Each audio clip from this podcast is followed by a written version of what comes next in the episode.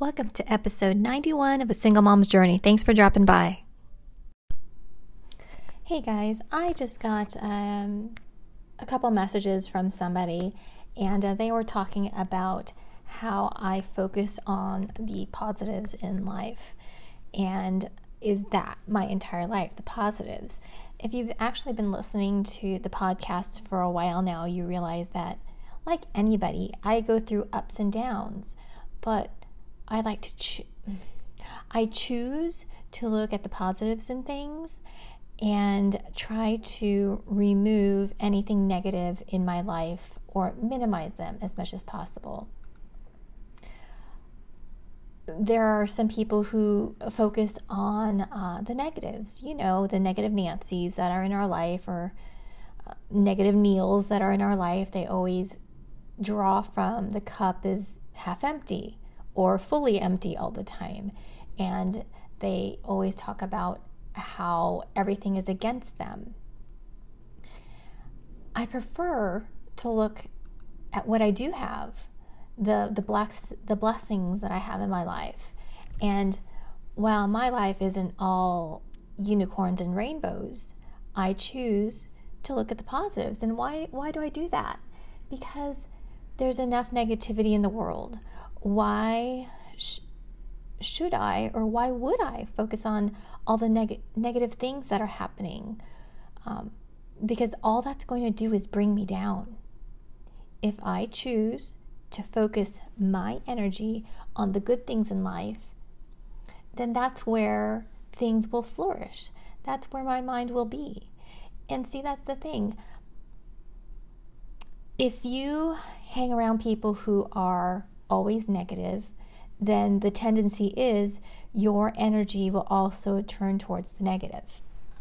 If you surround yourself with people who like to see the positives in life, then more than likely you will, um, if you haven't already, you will start thinking about the world in a positive manner. It's just a, it's just the natural order of things and it's the, it's you know if you surround yourself with negative negativity that's where your mind is going to be. If you surround yourself with positivity that's where your mind will be. It's just the way it is.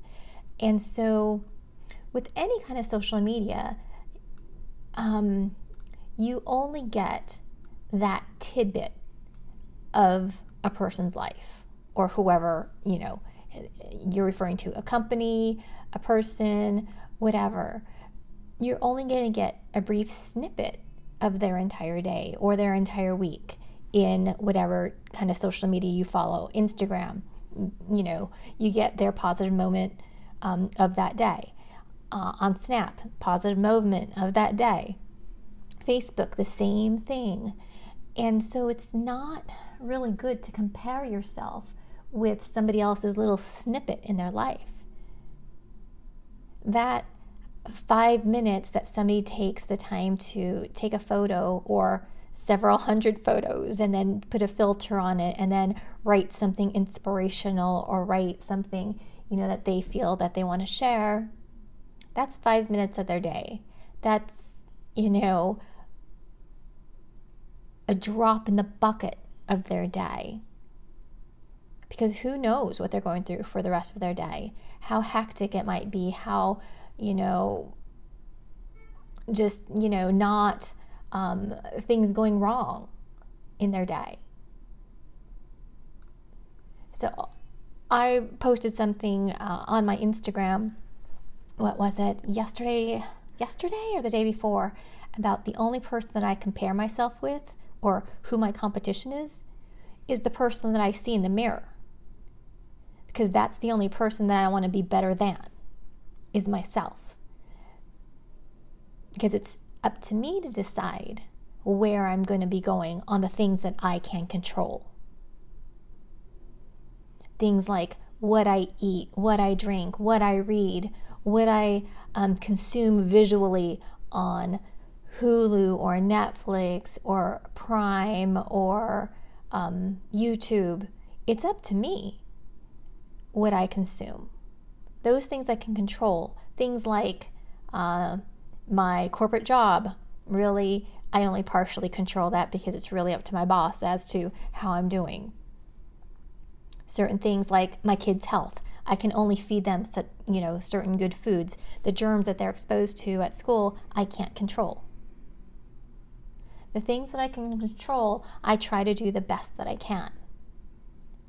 And like with many people, the things that you see that I post on my social media are the highlight reel. So you compare yourself to you. You focus on you. You might see different things on social media and take that information in, but you do you. You live your life. You steer your ship. You fill your sail of your boat with the goodness that you can do because you're uniquely you. There's nobody in the world like you. There's nobody in the world in your position, your specific position in life.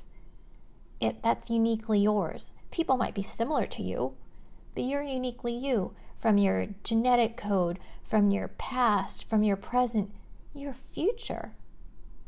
That's on you. And how you choose to focus your energy. So, like I said, everyone's social media for the most part, is just a snippet in their life. Just always remember that. And what might seem like unicorns and rainbows and, you know, some uh, unattainable goal, that's another person's five minutes in life. You don't know what's going on in the rest of their minutes and hours and days of their life. So think about the positives in you the positives in your life, focus on those and just try to do better for you, for your family. And then everything will just seem better because you're your competition and you know how you think. So go do you guys. Do you. And it's a wrap for another podcast. Thanks so much for dropping by and listening to this latest one, guys. If you ever want to connect with me, you can find me on Twitter, Instagram, and Facebook at Single Mom's Journey. You could just message me there. If you do have Anchor, you can leave me a voicemail on your thoughts on this latest podcast or any podcast ideas you want to convey to me.